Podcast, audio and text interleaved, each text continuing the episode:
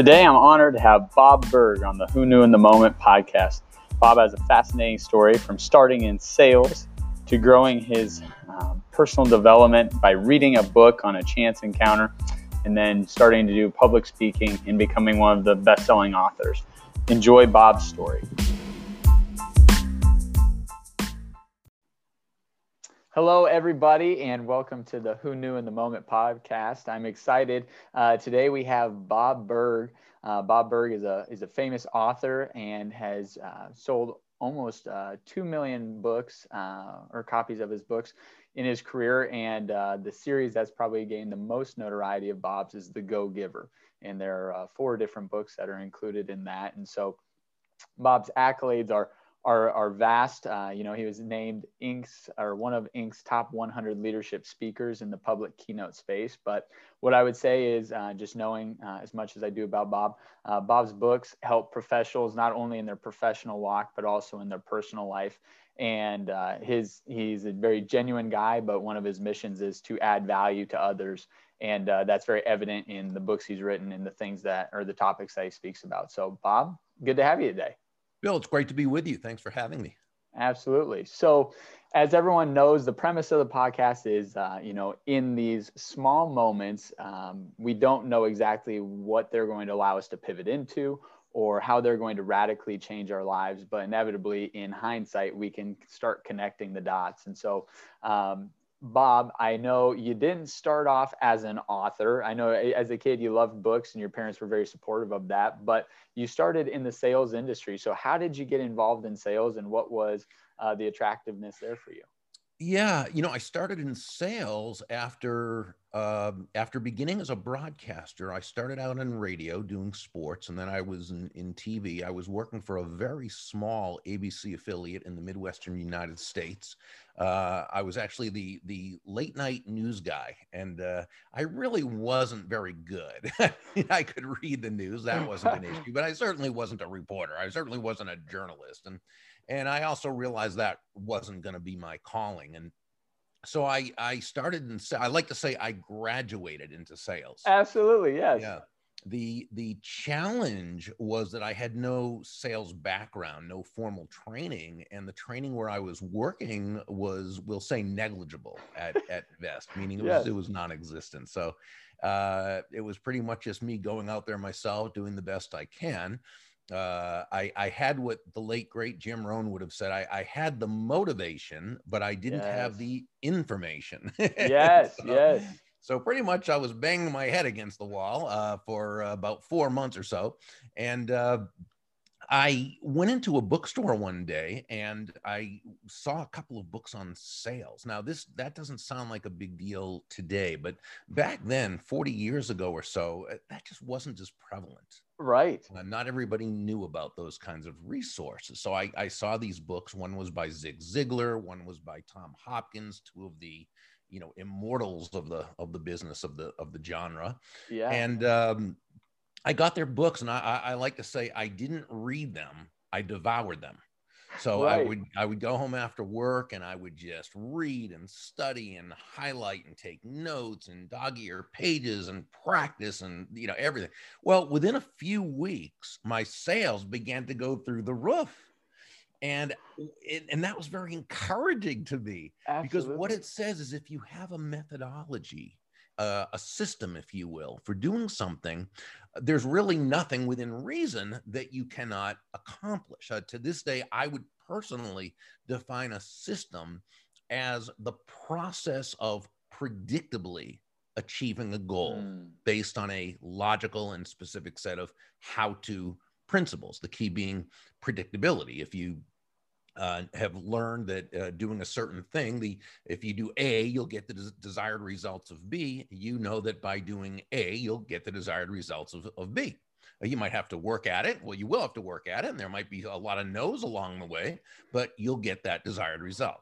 And so, so again, that was very encouraging, and and I enjoyed doing well in sales and I started to really make a study of it. And as you know, part of sales is studying personal development. Yes. And that I real this was a whole new world to me. I had no idea this stuff existed. So yeah. I mean, I just devoured uh, Dale Carnegie's How to Win Friends and Influence People, Thinking right. Grow Rich by Napoleon Hill, The Magic of Thinking Big by Dr. David Schwartz, and Psycho Cybernetics by Maxwell Maltz. I mean, I be just and it, it became a, a, just a love, a passion of mine.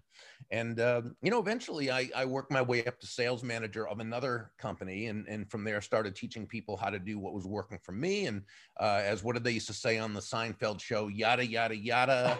Thirty years later, here we are talking. Yeah, man. So I, I want to ask about something. You know, what sent you to the bookstore that day? Uh, what What was the reason that you had shown up and tell me a little bit about that. Well, I knew I needed something. I, I didn't know yeah. what it was. I mean, I didn't expect, I thought maybe I'd look for books on business or something and that yeah. that would somehow help me. I, I wasn't really sure how. But, you know, I've always tended to do that. When I wasn't exactly sure what to do, I try to head in a general direction. Yes. Of where I felt I needed to go, and all of a sudden things would happen, and I'd, I'd find exactly what I what I needed. I love that. I love that. Okay, so as you know, you read through this, and like you said, hey, it probably only took me three weeks, and it was, you know, I, I started seeing results. Was that a catalyst for you to start helping others, or was that more so, hey, that allowed me to have my success, and then, you know, as you mentioned, eventually get into a manager role? Well, one of the things I loved about those two books is that, and and pretty much all the great sales books I've read since then, because I mean, you know, I've read hundreds and hundreds of books on selling. Yeah. The good ones will always tell you that the main goal of sales is to help the other person. Mm-hmm. I mean, you think about it, what is selling by definition, right? Selling is discovering what the other person needs, wants, or desires and helping them to do it. You know, when you speak, I know you're a very successful financial advisor. So when you talk to a client, uh, you're not just giving them a bunch of things to do and to invest in. You're first asking questions. You're discovering yes. what they're looking to accomplish. You know what what's their level of comfort. Uh, what kind of legacy do they want to leave? What do they want from their lives that you can then match up through the products you're doing.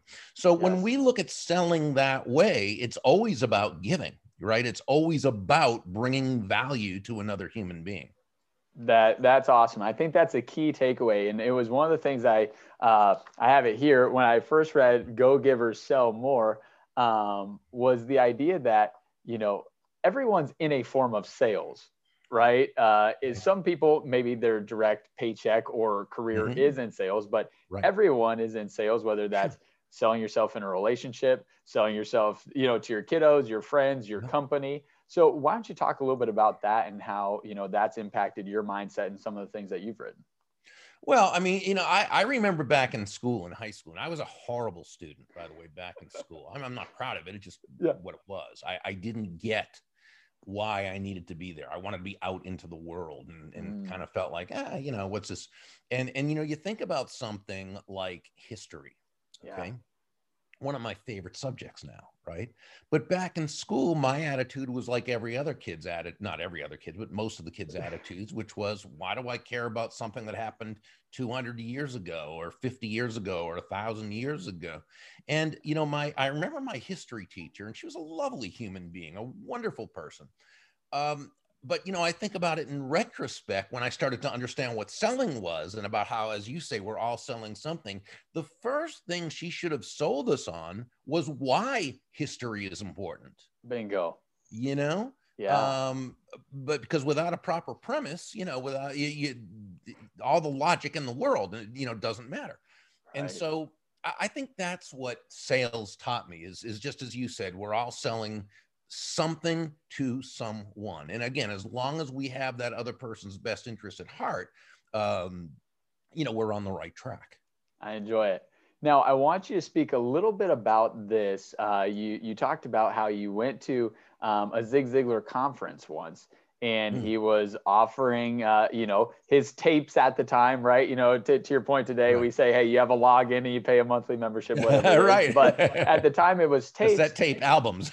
Yeah and, and the person that you went or that you went with said gosh i can't even afford that and you said that's the reason. So would you share a little bit about that story? Because i think that's very impactful Well, he was he yeah he was he was uh sharing from on stage his his tapes, and if you ever saw Zig speak, you know he'd walk the stage and he'd hold them up, and he oh he was he was magnificent, and yeah. um and so you know I went to to get up as soon as it was over to go back and get the tapes. I you know I was so broke at the time, you know I was I was trying to work my way up to being broke. Actually, I yeah. wasn't broke. You know I mean, and yeah. and so we're you know the other people who were there and that I had gone with and and just a couple of them said, you know, well, Burg, what are you doing? I said, I'm going back there to get his tapes. And they said, Well, you can't afford his tapes. We can't afford his tapes. None of us can afford his tapes.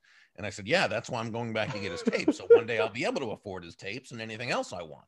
Yes. You know, and and again, I, I didn't listen to them. I devoured them. Right. so, you know, you, uh, so uh, you know, I think that's what it is. It's it's really what we're willing to in, in, invest in. Yeah. Well, and I think that's the key word, right? It, it's an investment. It's not when we're spending money on something that is going to benefit us in the future it's not just you know an instant gratification thing. It, it is an investment right? It's a difference of how we view that. So exactly. that's great. So as you're um, growing your your sales career at what point do you start thinking about you know maybe i should do either keynote speaking and or starting to write a book well, so the speaking came first, okay. which for a lot of people it's the opposite, but for me the speaking came came first. Um, you know, as I was doing really well in sales, and I and I started studying other speakers, and you know, because again, the whole personal development thing, I just loved it. What happened was I had bought somebody else's set of tapes because I'm a you know voracious tape buyer and bookbinder and everything else, and the uh, and so after this other person spoke, I bought his his tapes, and at the end of his tapes, he said something like, you know, if you want to make some extra money uh, selling my tapes uh, by speaking, uh, call our office and we'll show you how, or something like that. So I did. and they taught me how to, you know, go out and speak at all these civic groups, clubs, organizations, speaking for free. Yeah. And and doing, you know, 20, 25, 30 minutes and then selling his tapes. Wow. And so I learned how to do it and I became, I, I from what they told me, I was their number one set, but I don't know how many people were doing it. you know, it could have been like one of one, who knows? But, yeah. but, but, um, but anyway, I really enjoyed it. But after a couple of years, I realized I kind of wanted to do my own thing and have. So I, I, started, you know, doing what what I had kind of learned, putting together some of my own unique materials, and started started speaking uh, I joined the uh, National Speakers Association so I could learn how to have a speaking business because the speaking yeah. business is a business like anything else. You've got to know how to set it up, how to sell, how to market your speaking, how to, you know, what have you. Yeah. Um, I had, you know, kind of built that up uh, for a couple of years and, uh, you know, was doing okay. I had money in, money out, money in, money. It's, it's the beginning of any kind of business. And it was hard to, you know, right get that going. But um, as I started to get a little bit more sustainably successful, I remember being at a um, National Speakers Association convention, and a couple friends of mine. One was Randy Pennington, and uh, he wasn't a friend of mine then. He, he's since become a great friend of mine. But Randy was one of the seasoned speakers, and and there were some others, and we were sitting around and, and talking. And, and a couple of them said, "Burg, you should really write a book. Uh, it's going to help position yourself in the marketplace. You'll be able to be booked uh, more, get higher fees, have more credibility, blah blah blah." And so I listened. So that's you know, so my first book, which was Endless Referrals yeah. uh, um, network your everyday contacts into sales, which was a how-to book. Um, that was just totally utilitarian. I did that be- for the positioning in the marketplace, uh, and it was a great move. I mean, it worked very well. Yeah. Um, after that, my books became more because I felt I had something to say, some value to provide that I felt could be expressed in a book and reach more people. But yeah, that wow. first one was just was totally because it would help me market my business. I love it. So I want to rewind a little bit, just to a couple things that you mentioned, which uh, I want to highlight. So first was uh, a gentleman that you went and listened to makes a comment at the end. Hey, if you'd like to sell my stuff, you can go speak for free, and we might, you know, compensate you a little bit for selling our product. How did those original and beginning spe- uh, speeches or opportunities to speak go, and what were some of the greatest takeaways you had in the beginning of speaking? Well, what was really good is that I did probably over that time about 100 free speeches. And so I got it down. You know what I mean? You start mm-hmm. to know mm-hmm. what what works, what doesn't. You get more comfortable. You start to know. So it's it's interesting because we now have a team of certified Go Giver speakers, people who pay us good money to to for the licensing rights to the materials. We teach them how to speak. We teach them how to market the, the whole thing. One of the things I I talk to them about and suggest they do do about 100 free speeches at every yep. civic club group organization anyone that will will have you there to speak because there's nothing like really getting comfortable with the material with yourself so you're not looking at notes you're not having to think about it you're able to to really be with the audience and you can your focus can be on the audience yes. not on yourself and what am i going to say next you start to learn what laugh lines work and which ones don't you, right. know, you, start, you know what i'm saying so those, yeah. those free speeches are worth their weight in gold Yes. Well, so what I what I love about what you're talking about, Bob, is everyone sees where you're at now. To your point earlier, right? Hey, and 30 years later, here I am. Everyone can see the success you're at now, right? I mean, the you know quantity of books, the listings and accolades of your speaking. You, I mean, you got honored into a uh, Hall of Fame of speakers. I mean, you, you're you're great at it, but it started with being willing to do the free things, right? And I think mm-hmm. for so many people, they want the end result with the beginning starting spot. And so what would be your, you know, motivation to folks of if they're just wanting to get started in a new business or they're just wanting to get started in a new avenue, you know, what would you give as encouragement saying, hey, you know, having lived this life and done, you know, the the speaking and the book writing and getting to where I'm at, here's why I tell you to start. Yeah. Uh, you know, that's a, a, wonderful question, and I and I think it's a little bit different for different people depending yep. upon their business and what they're looking to do. So, yeah. you know, if someone's, let's say, someone was going to get into financial services, be a financial advisor, well, that doesn't mean that when they have a new client, they don't charge them a fee for it. Right. But what it might mean is they hang around with someone like you for a while and mm-hmm. ask, "Hey, can I get your coffee for you and listen in and and kind of hang out with you sometimes and blah blah blah and pick up your shirts and dry cleaning yep. and you know hang out with you more and drive you to some appointments and blah blah blah." You know, yeah. So, but but that doesn't, you know, it certainly wouldn't be when you have a client. Say, hey, you know, it's my first time doing this, so I'm just gonna, you know, do, no, I, I wouldn't go that way. But yeah. but it but it means that you you you make a determination on on what you need to do in order to get the information that you need to be able to properly serve another person and to the skills to be able to communicate that value. Yes. And, and again, I think you you do it based on your own unique situation. I agree. That's great. So as you're growing and the speaking is becoming more and more, and you have folks telling you, "Hey, you should really pursue this even more." And one thing that'll, one avenue that'll help you is if you write a book. I, I am curious when before you wrote the book um, and things start growing even more, did you have an end goal of where you wanted to be? I mean, did it? Does Bob look back today as when he started and say, man, I reached my goal. Are you exceeding where you thought you'd be? Are you still, you know, wanting to do more? Tell me a little bit about that and the mindset. I don't think there was ever a point where I, I reached what I necessarily felt I had to reach. Yeah. Um, but things have, you know, things changed in different areas in terms mm-hmm. of what I wanted to do. So, you know, building a successful speaking practice, sure, but it was always around you know around endless referrals. It was still you know an outbound type of thing as opposed to me getting calls. I could use what i had to position. I could get lots of referrals. That's what i taught. But it was always an outbound type of proactive building of the business which again was fine for what it was. But i wanted to move to another you know to another point in my career. And um the go giver written by uh, you know written with John David Mann, who yeah. I credit John as, you know, really the, he was the lead writer, storyteller.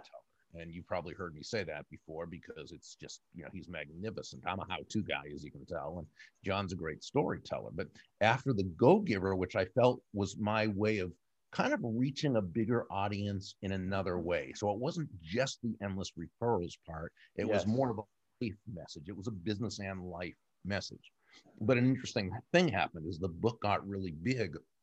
Business started to come to me much more, and that kind of put my business into a different different category in a in a sense. Um, but then I also wanted to take it to another level where we could have people who were uh, because people would ask me, you know, have you ever thought of licensing your materials. Yeah. And I really hadn't. But you know, the marketplace, if you listen to it, will kind of tell you what absolutely. Yeah. And and so I said, you know, it's a good idea because I can only, you know, do so much. And but I love teaching, of course, and I love the idea of having. So now we we didn't set it up as something where if someone could afford it, they were in. Not at all. Uh, my business partner Kathy Tagenel and I are very we could say protect, pr- protective, I'd say paranoid about our brand. So okay. for someone to become one of our speakers, they have to first be already very successful and having lived their life and conducted their business that way. Yep. There's, you know, a, a, program first they have to come to. It's a whole, you know, a whole thing. Yeah. So, but we have a wonderful, amazing group of speakers team of speakers. So so that's another now this newest thing I'm doing because I I, I had been you know I'll, I'll at the time of this interview I'm a couple weeks away from being 63. And while I've loved my business over the past 30 years and really the honor I've had of speaking all over to some of the just greatest groups and people and I never loved the traveling part. Ah, so okay, past, yeah. Yeah, so over the past few years, uh, I've cut down on my travel significantly. And I was down now this year, I'd had 20 at, at the most. Now, this past year, 2020, was going to be just 15 engagements outside, you know, where I'd have to take a plane. Yes. I, will speak all day in Florida. That's fine. But I mean, yeah. where I'd have to travel. Um, and of course, COVID wiped out that. And it, but what it said was, you know, Burg, you're feeling kind of relieved that you don't have to travel. I yeah. wasn't relieved about COVID, of course, that's a catastrophe. But the fact that I didn't have to get on a plane in 2020 was like the one thing for me during 2020 that was a real positive in terms of my and I said, you know, I'm just not doing it anymore. So yeah. now I'm only speaking uh, through um, when I speak at a conference or convention, only through um, you know, basically doing it right here, you know, yeah. uh, doing it virtual. Virtually, yeah. Um, so um, I'm not talking about interviews; those I'll always do. I, I speak on podcast. I mean, I I'm interviewed all the time, but to do it to actually speak at an event, they'll have to beam me in, Scotty. You know, they'll have to, yeah. and, and so forth. So, but I but I also realized that would give me time to do something I really wanted to do, and that is create a what we call the Go Giver Success Alliance mm. that Kathy and I have just put together, where we can have it constantly an entire community of people who live their lives and conduct business the go giver way where you know i can teach and mentor and have questions and be a student as well as a teacher and right. uh, and and you know so forth. So so that's my next. So you know so i'm not saying well we have to have this much this or we had to have that many speakers or i had to have that many bookings or I had to i kind of let that kind of kind of happen. Uh, I know it's not politically correct. You're supposed to have a goal of, oh, I want to make X amount of money, and, that, and that's fine. I, th- those are great. Yep. I haven't had to do that. I've been more. Uh, it's been more about the fun and the impact and the action that needs to be taken. You and bet. that's just how it's comfortable for me. Yeah. No, that's perfect. That's perfect. So I, I want to dig in because you mentioned um, John David Mann, who after um, after your first book, you guys co-authored and joined forces for the Go Giver series um, of, of, books. How did you guys meet? What was the connection there, and how did the idea of writing together come about? Yeah, so John was the editor in chief of a magazine I used to write for. Okay. So every month I'd, I'd submit an article, and John, as the editor, would you know would correct it and edit it and send it back. And you know, editors are, are you know very wise people. They're typically you know much better writers than we are and they do good. But a lot of times they'll just take your best stuff and leave it on the editing room floor and they're not really thinking context sometimes as much as space. And right. so it can be kind of a you know a, a back and forth type of thing sometimes. With john it was totally different. He would he was so uh polite and kind yeah. And you know, he'd send back a thing and it would always be, Hey, I moved this here, I took this out here, I placed this here, is this okay? And you know, I'm never used to that. Right. And I, the, the running joke was every month I'd write him back saying, John, not only is it okay, uh, you write my stuff better than I write my stuff. and so I uh, when I had the idea for the book based on the you know the premise of endless referrals that all things being equal, people will do business with and refer business to those people they know, like, and trust and you know what is uh, how does someone like that develop those relationships? How do they develop these relationships quickly and sustainably? And and it was well they're givers right? They're they're always focused on giving value to others. So coming up with the title the go giver hmm, pretty easy. Um, but i also knew that again as a as a um, how-to author that's different from right. writing a parable. Yes. And i wanted this to be a parable and so John was the only one I asked, okay. the only one I wanted to be the lead writer and author. Now, at the time, even though he wasn't as known as he is now, because after The Go Giver, he became sort of the golden boy for like the agents and publishers when they had a celebrity or a big business person or a sports person who, you know, needed a story. And John was the one they would hire to, you know, do it. Fascinating. And, you know, that's yeah, but back then, very few people knew about this guy's genius and his brilliance. well, fortunately, I was one of them who did. Right, right. So I had asked him to, you know, to be the lead writer and the storyteller, and you know, and and as he tells the story, you know, he he said to his at the time fiance, now his his uh, wife Anna, he had said, you know, I really don't have time to do this right now, but I mean, you know, it's Bob. How can I just, you know, not at least you know acknowledge this and think about it and so forth. So the neat thing they they live in western massachusetts but her mom lived in um, western the the gulf coast of florida where okay. john and anna still have a, a place now. But what they did is while they were down there over there they drove four hours to where i live on the east coast of florida and we had about a three hour dinner discussing the book, the idea, what it would be about, what we do with it, what we wanted it to accomplish. He still wasn't totally persuaded. So it was about three weeks later when he, you know, he he called me and he said, you know, uh, I've spoken with my higher power, Anna, and uh, he calls Anna his higher power, and, and he says, and you know, we both think there might be something here. Let's do this. So it took us about three months to kind of put the book together, and then about a year and 25 rejections from different publishers. Wow. Before we found the right, the perfect publishing partner, which was Portfolio, an imprint of uh, Penguin Random House. So again, it goes yeah. to show just keep kind of going through the nose, and and, and you're eventually, if, if it's supposed to happen, you know, you need to have yeah. it, do it without attachment to the results, right. but you take the correct action, and if it's supposed to happen, well, it's gonna.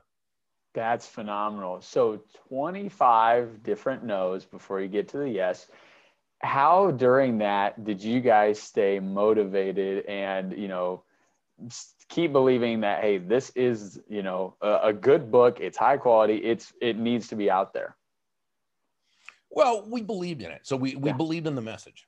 Yep. And we thought it would eventually find someone. But we also listened to the feedback. Now, of course, you got some that just said, we don't think another parable will work yep. or you know we just like it or yeah we love it but it's just not for us or you know all the different things but there were some where it was you know i think you need to have blah blah blah blah blah and we listened and we you know we, we didn't just make the correction but we then put it out to kind of our brain trust and said okay what do you think of that you know so right. we made some changes uh, developed we also put together a much better marketing plan over mm. the over that year okay. and uh yeah and so you know we we took the the um uh the areas that needed to be strengthened and we and we did that and uh you know.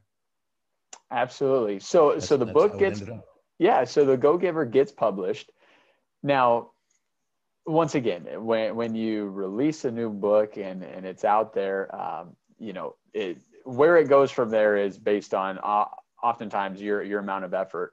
So what did you guys do to promote the book? And at what point did it click for you that you're like this is a successful book? I mean did it take time? Was it hey right off the bat it had great sales? Tell us a little bit about that.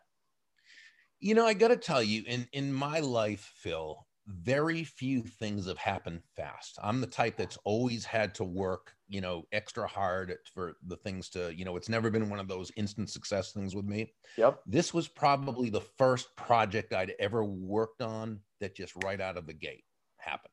Okay. And of course, it still took, you know, time to, it took that year and 25 rejections to happen. But, but once it got out there, it found an audience really quickly.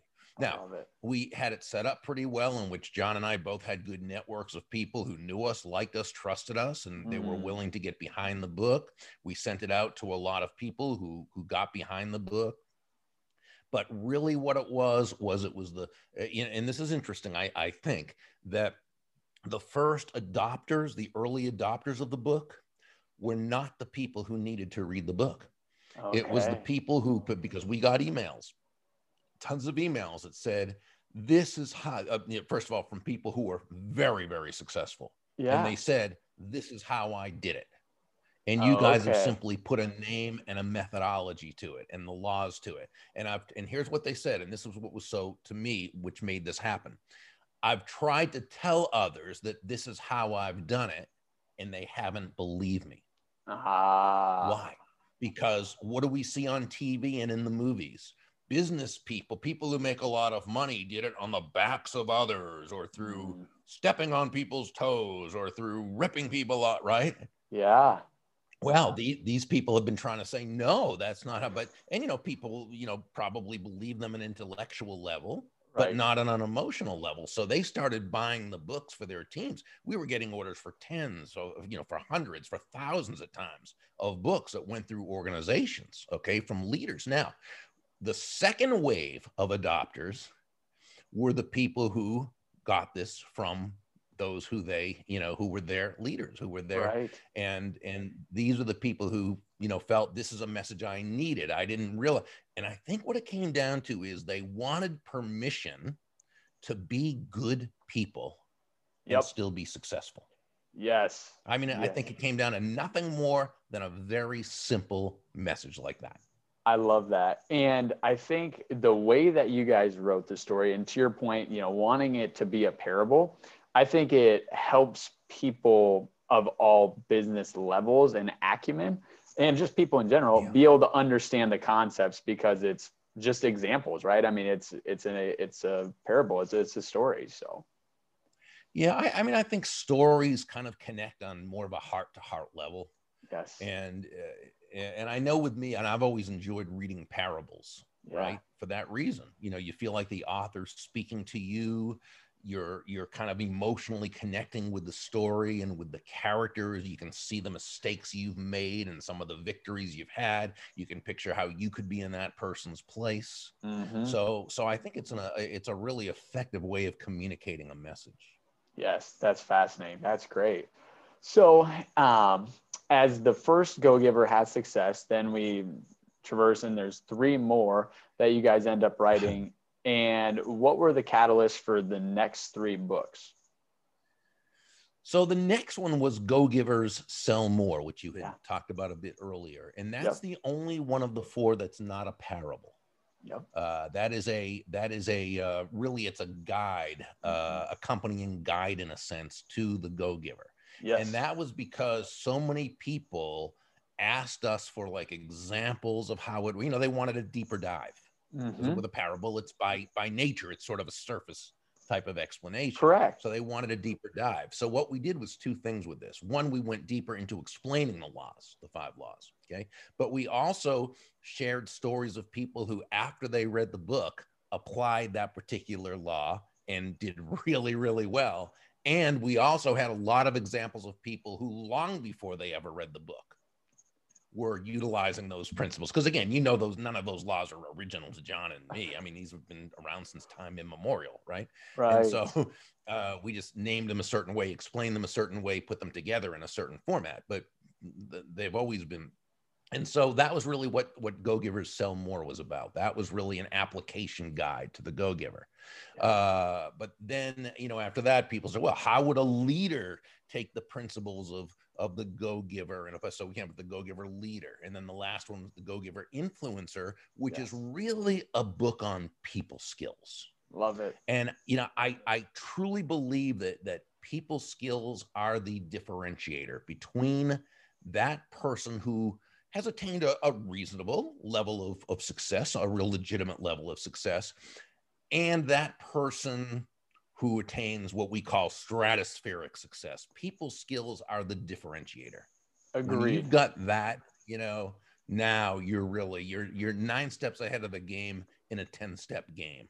Yeah. You're much eh, you you much more easily develop the know, the like, the trust. People understand who you are, what you stand for, and it really makes life and makes business a lot easier. That's amazing. That is amazing and spot on. I agree with you. It's the, yeah, the, the sometimes it's a, uh, a skill that you just need to read a book like that, right? That helps you learn a little bit more. And other times it's people that, uh, or organically just, just have that maybe because of the way they're raised or people that they've been surrounded sure. with. That's great. So one thing that you uh, highlight, and and I think it's interesting, and I always love talking about mentorship and uh, you know being surrounded by others and learning from others. But you said you learned a golden nugget by a drive-by mentor, and that shifted your perspective. So talk a little bit about this drive-by yeah. mentor and what, how that came to be.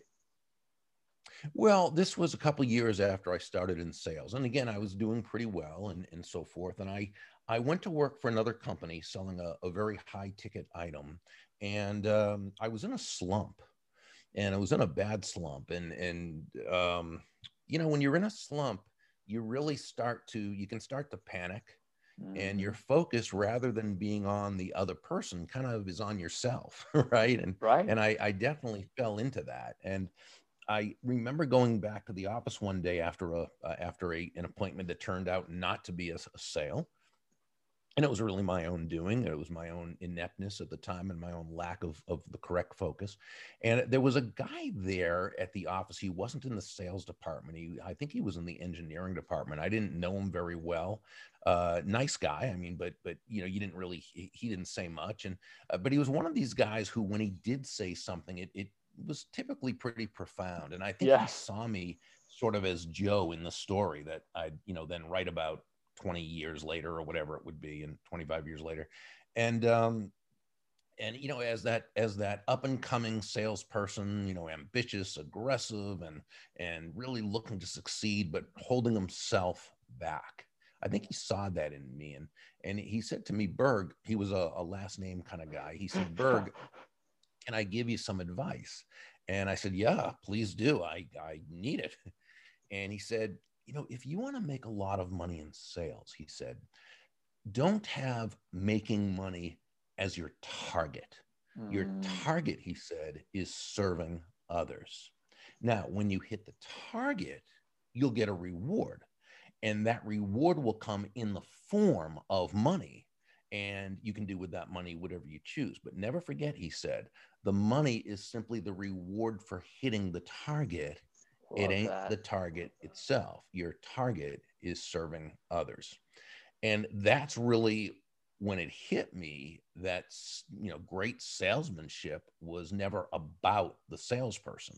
Bingo. Right? Great salesmanship is never about the product or the service, as important as those are. Great salesmanship is about the other person. It's about touching the lives of those you serve. It's how that other person's life becomes better yeah. just as a result of having you in it. And when that, you start from that premise, now sales takes on a whole different meaning.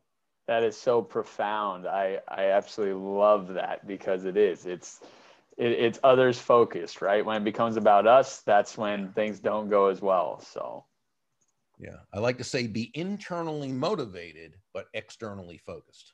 Yes, that's great. What a golden nugget. Listen to that nine times, write it on your walls, get it tattooed, whatever you need to do. But remember that. That's good.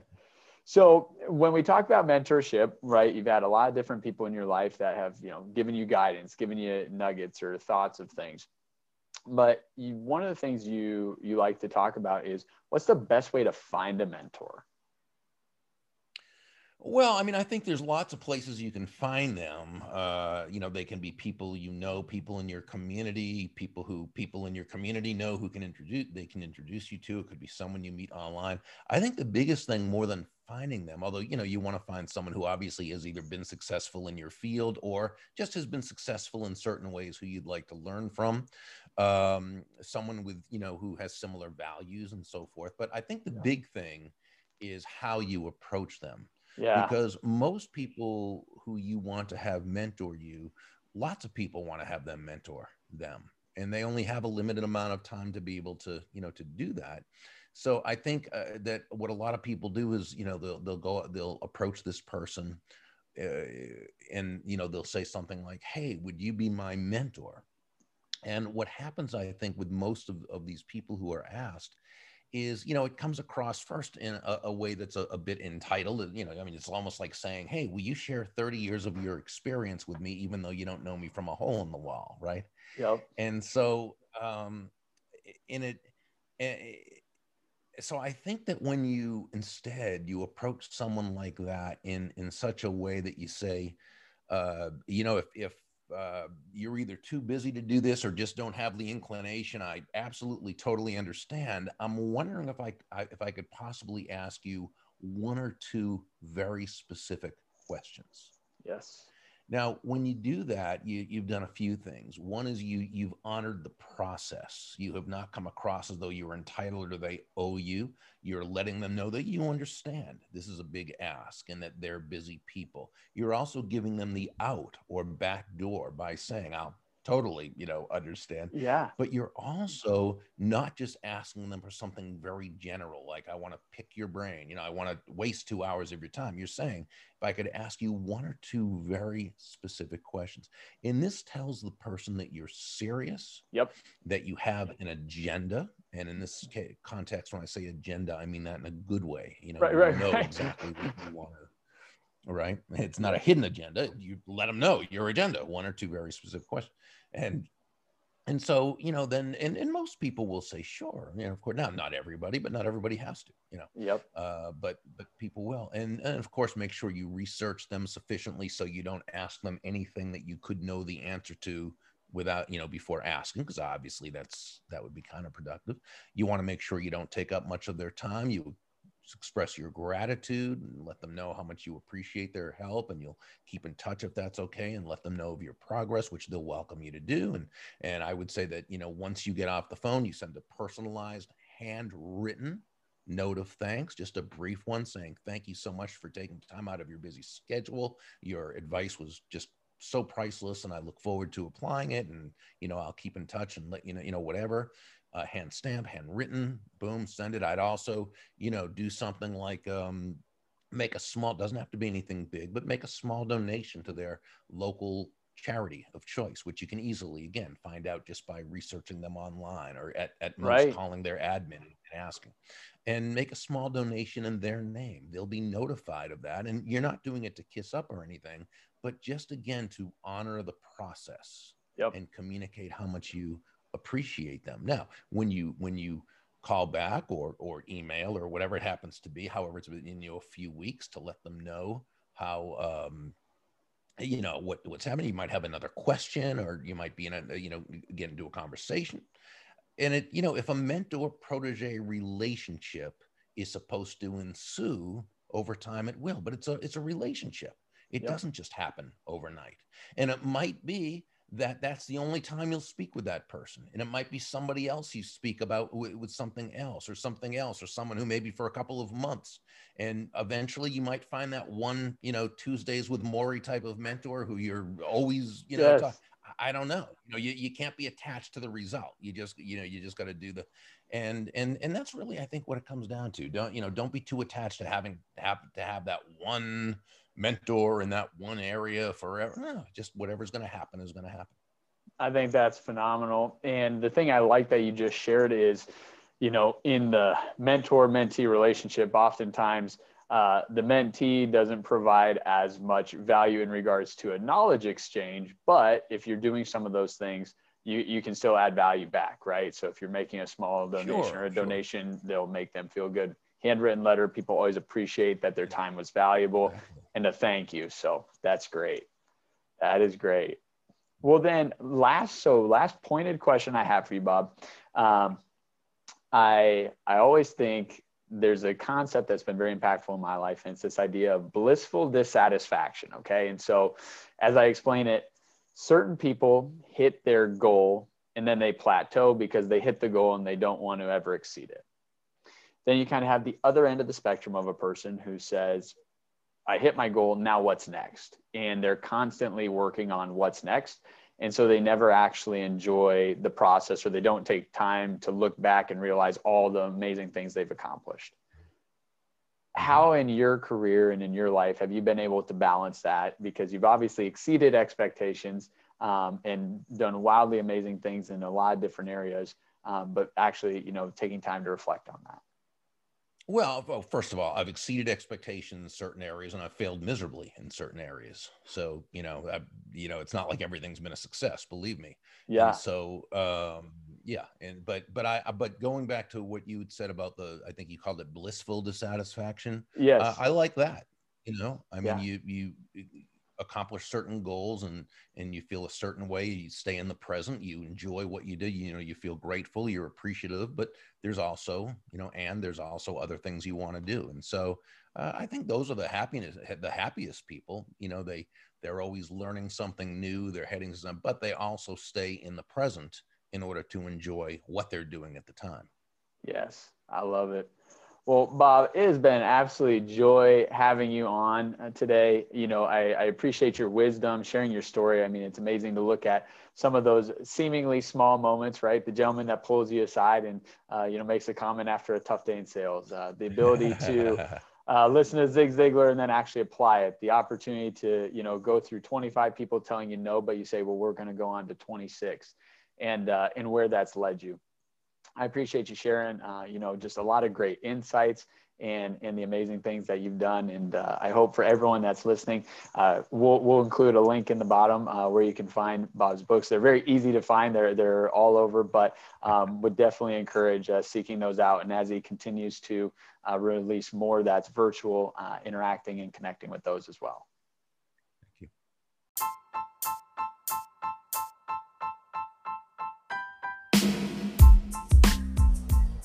Thanks so much for tuning in to the Who Knew in the Moment podcast and listening to Bob Burg. Uh, please find his link below to buy any of his books and please share this with others. Thanks so much and have a great rest of your day.